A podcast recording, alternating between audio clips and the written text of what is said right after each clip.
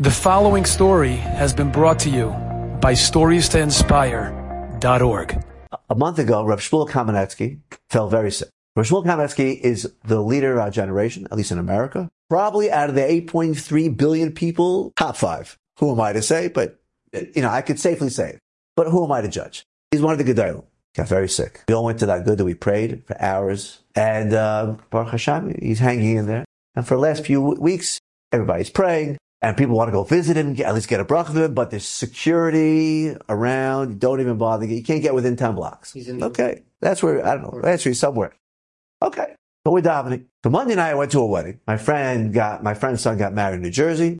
I went with two friends to New Jersey. and we're having a good time. And then they said, you know, let's get another mitzvah. We got one mitzvah. Let's get another one. What's the next one? Our friend Yehuda, who's in rehab, He's been there for two years, ever since COVID. Nebuch, he got paralyzed during COVID. He was very sick. They thought he was going to die. But Baruch Hashem, he survived. Now he's in rehab. He said, let's go visit him. He's only 20 minutes from the hall. I said, I'm all in. Mitzvah of a wedding.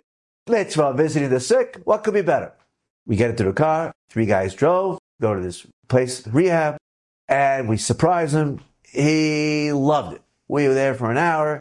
It's now almost 10 o'clock. We're about to leave. All of a sudden, we get a knock on the door. Some Jewish guy walks in. He says to us, You guys prayed? We said, No, we're going to pray when we get home. He goes, Oh, because there's a rabbi down the hall that needs a minyan. He needs to say Kaddish. It's his yahrzeit. He needs a minyan. We need three more people. I said, We're all in. His mother, his mother was upstairs. So we go down the hall, and guess who's in the room? Who was the man that needed rehab? Rav Shmuel Kamenetsky. He's on the hall. I look at my friends.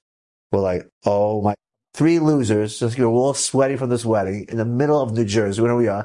No one can get within a mile, and we walk in, and the rabbi of the world is sitting right there. Not only that, there's another rabbi that flew in from Eretz Yisrael just to give strength to Lakewood Yeshiva. Tens of thousands of Jews are going to get brachas from this man. His name is Rabbi Binyamin Finkel. And guess who's in the room with him? He's sitting there also visiting.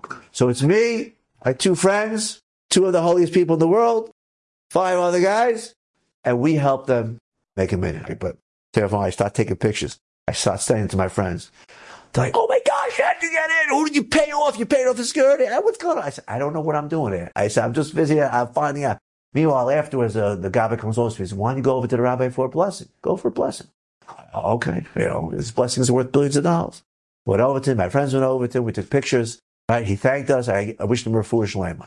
What I'm trying to say is, things don't make any sense. There are people trying to get into him. They can't get within miles. And I'm sitting there at a wedding going to visit my friend before I know I'm davening next to the holiest man in the world. Right? In life, things don't make sense. Except that you're never going to understand the infinite God. You will never understand him. He's infinite. You're finite. You will never get into his mind. It is impossible. All you understand that everything he does is tov, everything is good, even though it doesn't seem good at all times. You have to constantly review that in your mind. Hashem is Tov. And then once you have that, then every day becomes a blessing.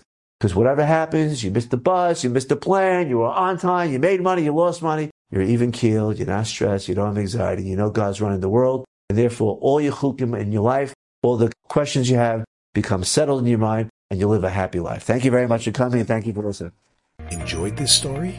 Come again. Bring a friend. Stories to inspire.org.